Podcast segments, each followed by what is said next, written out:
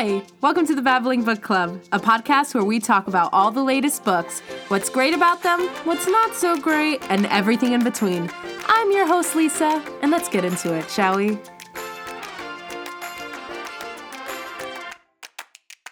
Hello, hello. Hello. Welcome back to the Babbling Book Club. It is I, Lisa. Thanks for joining me today. To be honest, I've tried to record an episode at least four times over the same book, and I'm just too scared that I'm not going to do it justice. So, my last and final attempt is to reread the book, and then when I reread it and it's fresh in my mind, I will give you the best episode ever. It's so good that I don't even know how to talk about it, if that makes sense. Like, I do know how to talk about it, but like, I just want to make sure I do it justice. But today, we are talking about Too Good to Be True by Carola Lovering. This is one of the first books I read in 2021, and it was pretty good. It is juicy, it is deceptive, it is sneaky, it is it is mysterious for sure. Carola Lovering has a wonderful way of making each chapter super juicy, but then going into another section of the characters' lives.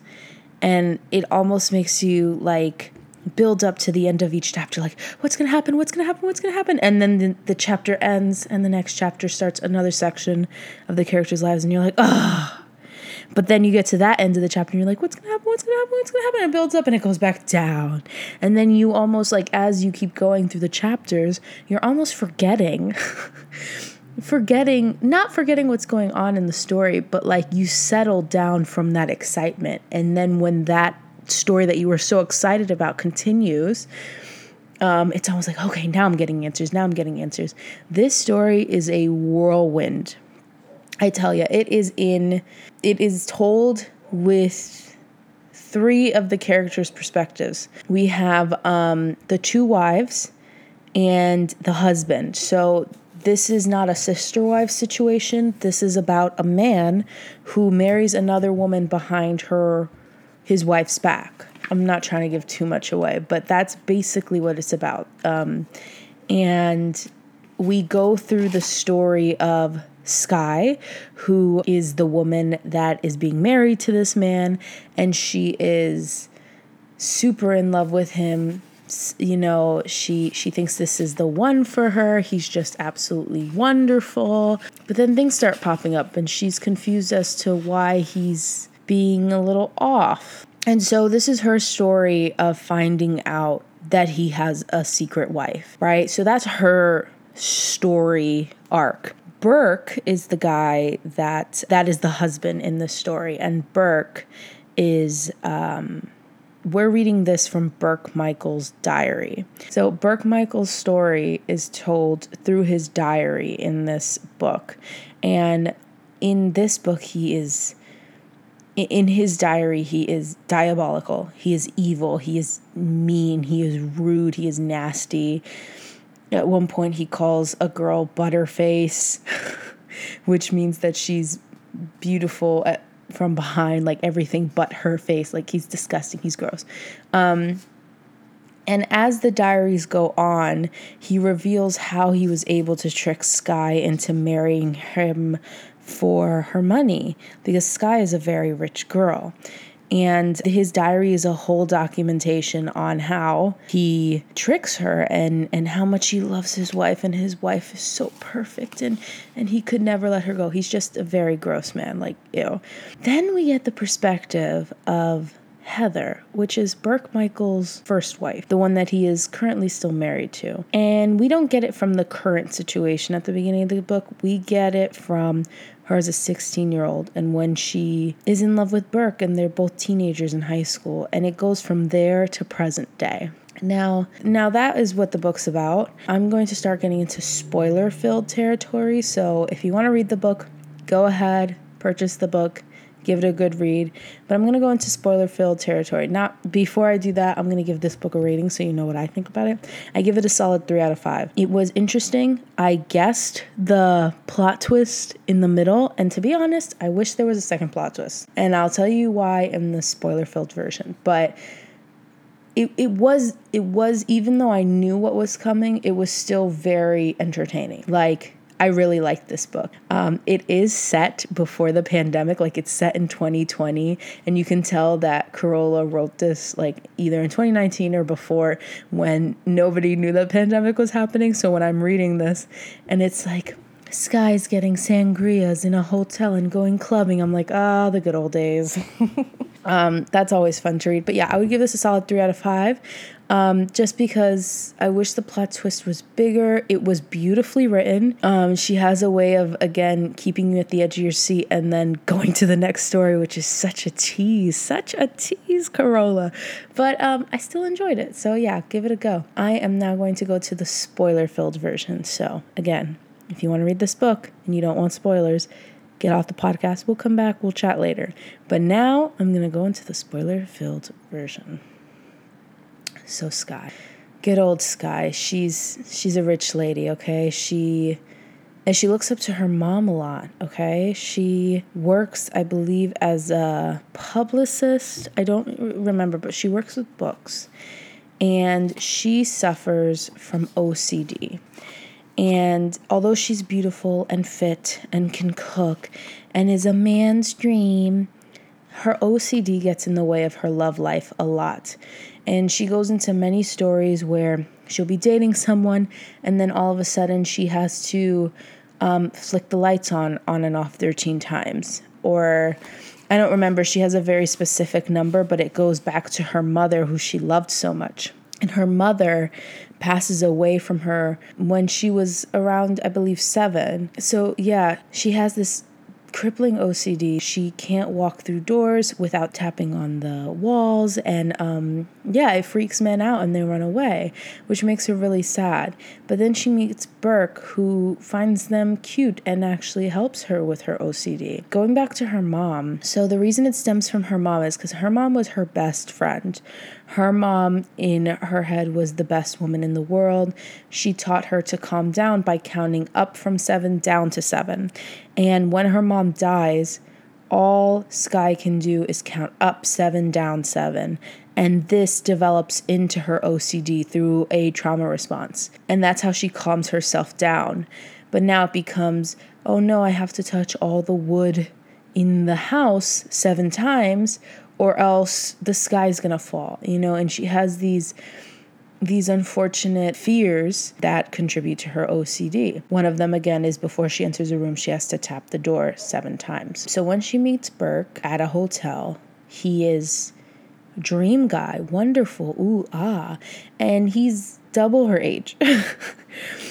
Burke is double her age and he doesn't drink, but buys Sky a drink and then he buys like a virgin version of a drink to make it look like he's drinking with her. But they end up hitting it off. They end up going to the beach later and it's this beautiful like think of the romantic movies when they're on the beach and it's like, I could love you too, kind of thing. They end up dating. Six months in, they get engaged. All of Sky's friends are like, Are you crazy? You've never met this man's family. You've never, um, you don't know his work history. He says he works at night, but you haven't seen anything. You know nothing about him. You know, for all you know, he could be using you for your money because Sky inherited a lot of money from when her mother died. She comes from a very rich family.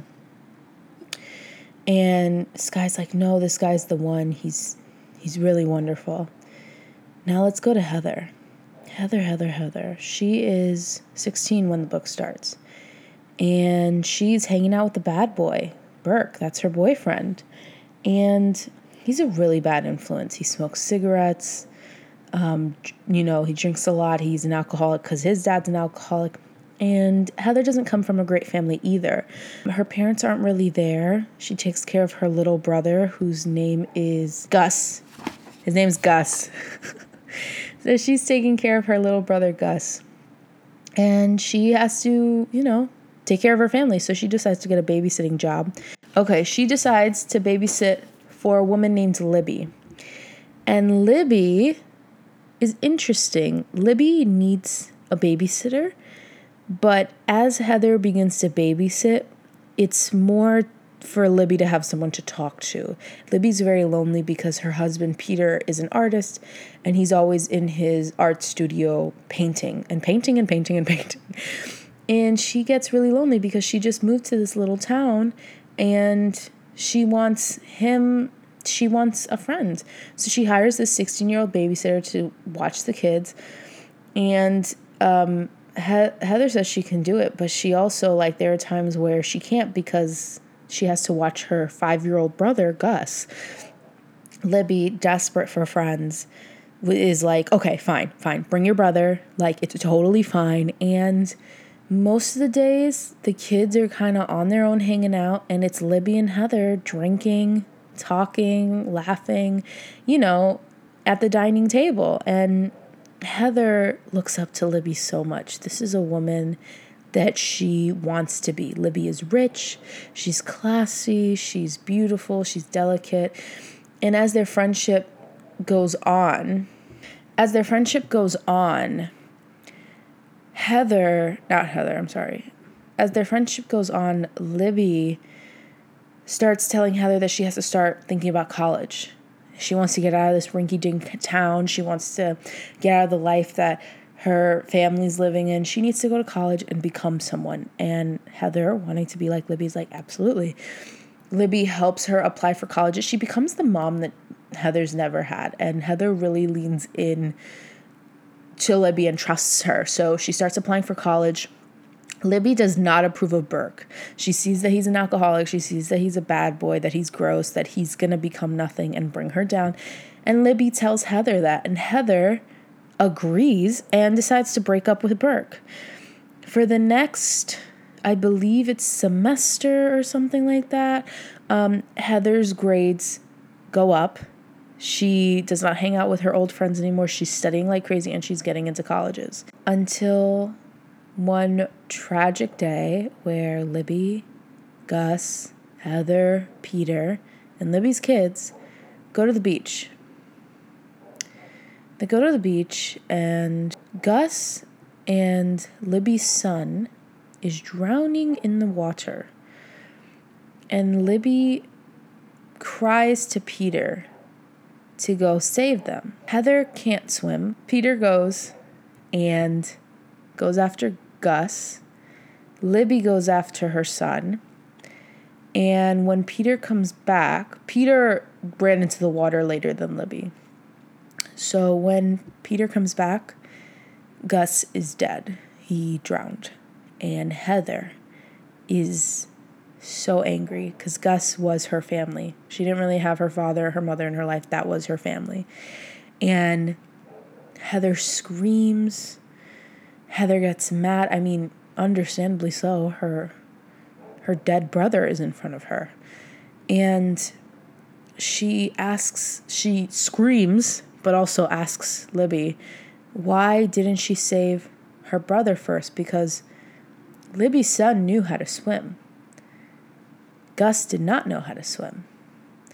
So, and Libby just said, well, he he just learned how to swim so he doesn't know how to do it that well. And she goes i tried i tried to save your brother. And libby feels so bad about this.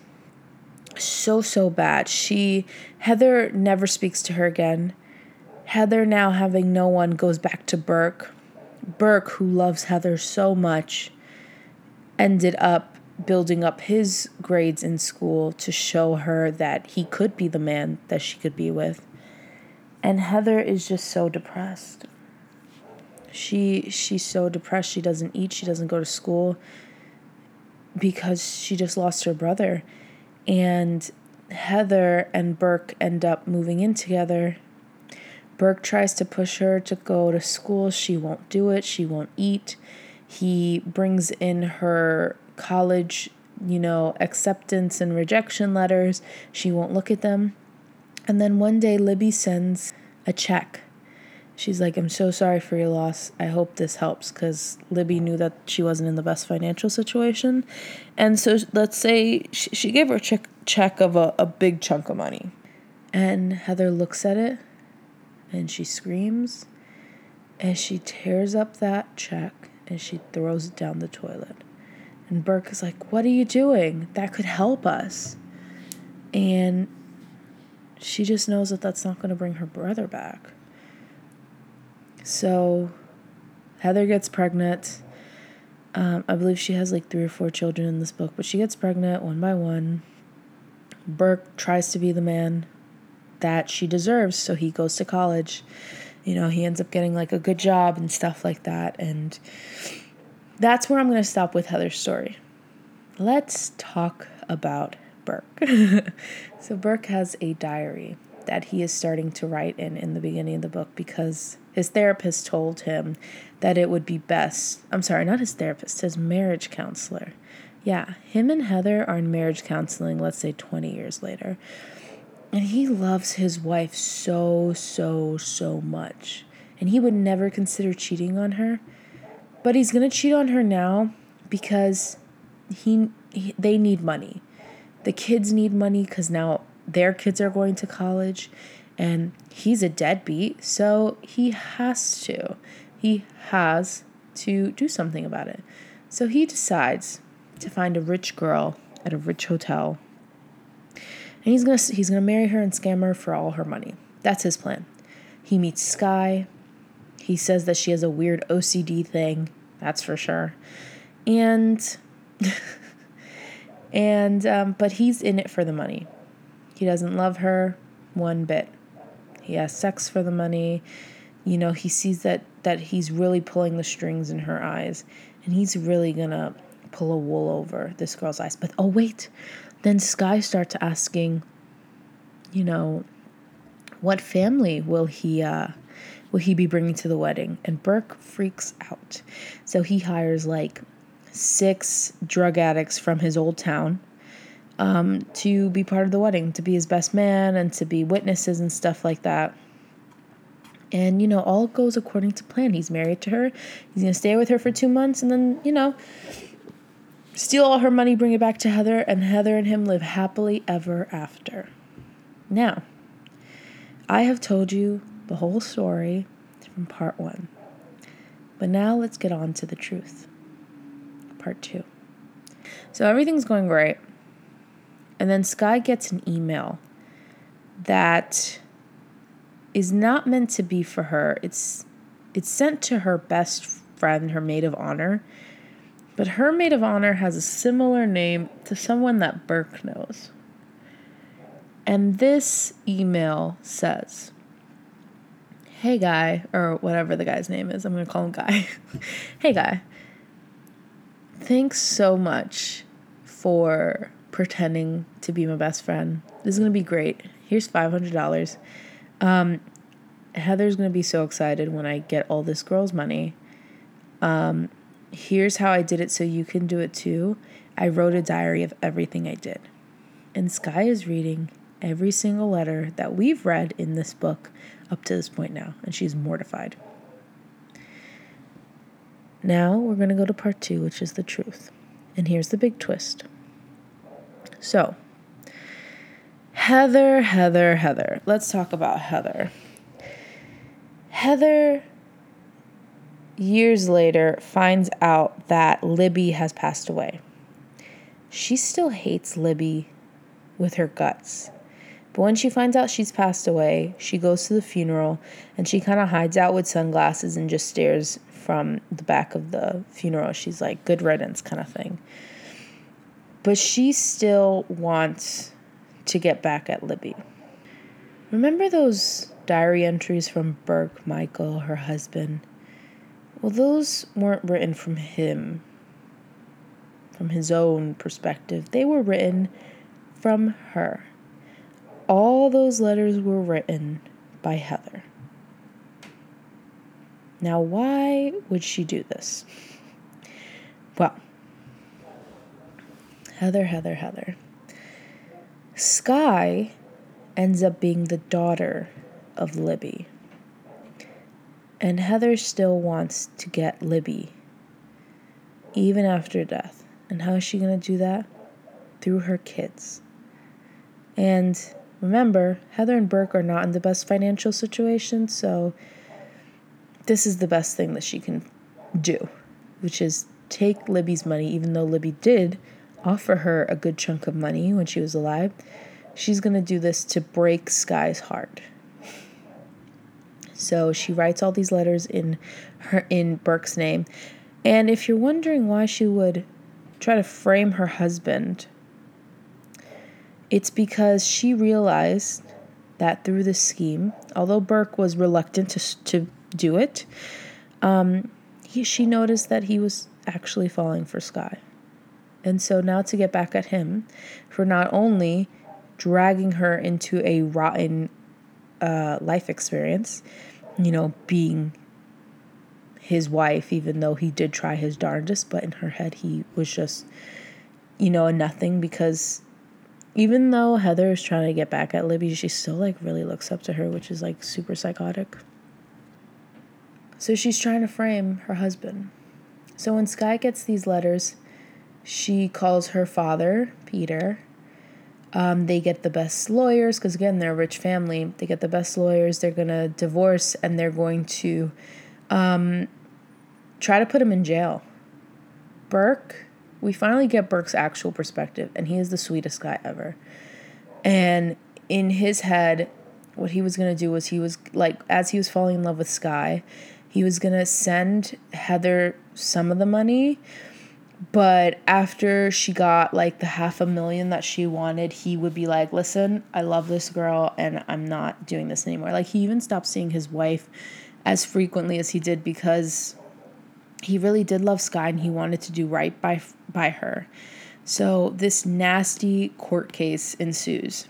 Sky, through time and investigating, find out that it was Heather this whole time writing those letters.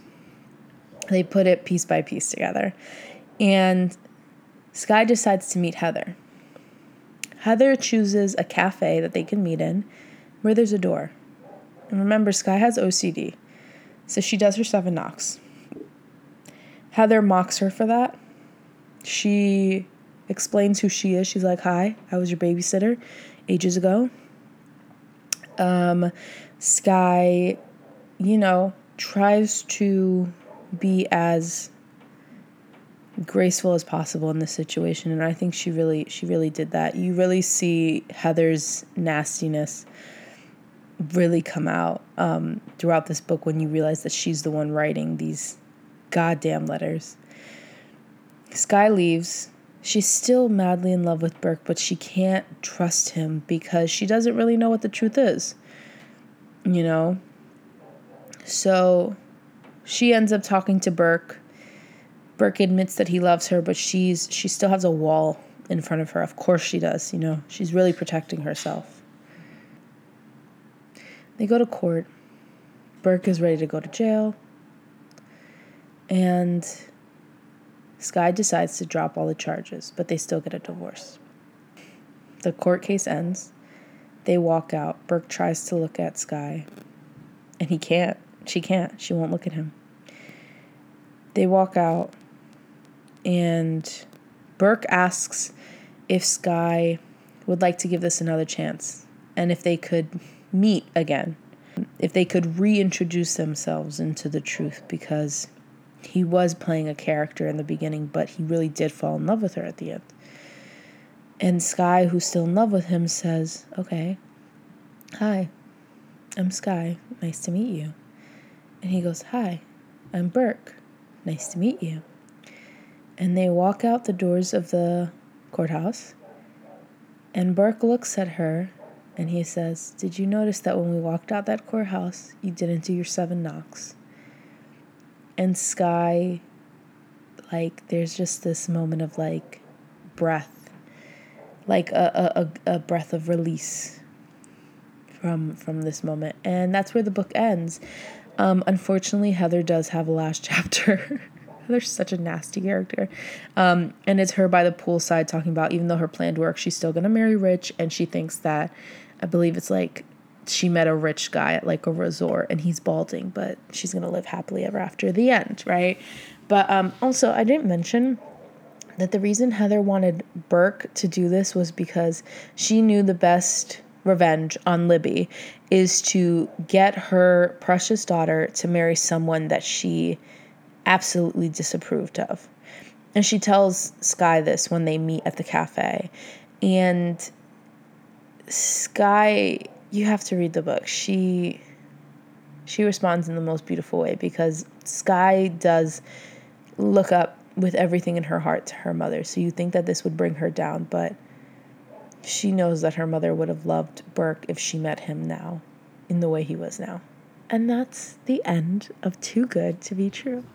I, I really liked this book. It was enjoyable. Um, again, because there's three perspectives and because they're telling three different points of the story in three different or not three different but two different time times in the story um, it can sometimes drag because I like every time I read Heather's chapters, I was just like, okay, I get it, I get it. Like her story has to be told so we understand it. But to be honest, I want to be with Sky and Burke because that was way more interesting to me. Um, until Heather got crazy when um, her brother died, when she was going through like trauma and stuff. That's when her sections got interesting, in my opinion. But yeah, um, overall, three out of five. Go pick up this book. It's really, it's a really decent read. But yeah, if you've read Too Good to Be True, share your thoughts with me on my Bookstagram account at the babbling underscore book club. Over there, we can chat about all our favorite books. Until next time, I'll see you guys and keep reading on. Bye bye. Thank you so much for listening. If you enjoyed my babbling, make sure you subscribe and leave a review. And if you really enjoyed it, share it with a fellow book nerd. We can babble about our latest reads together on my Instagram page at the babbling underscore book club. Until next time, see ya!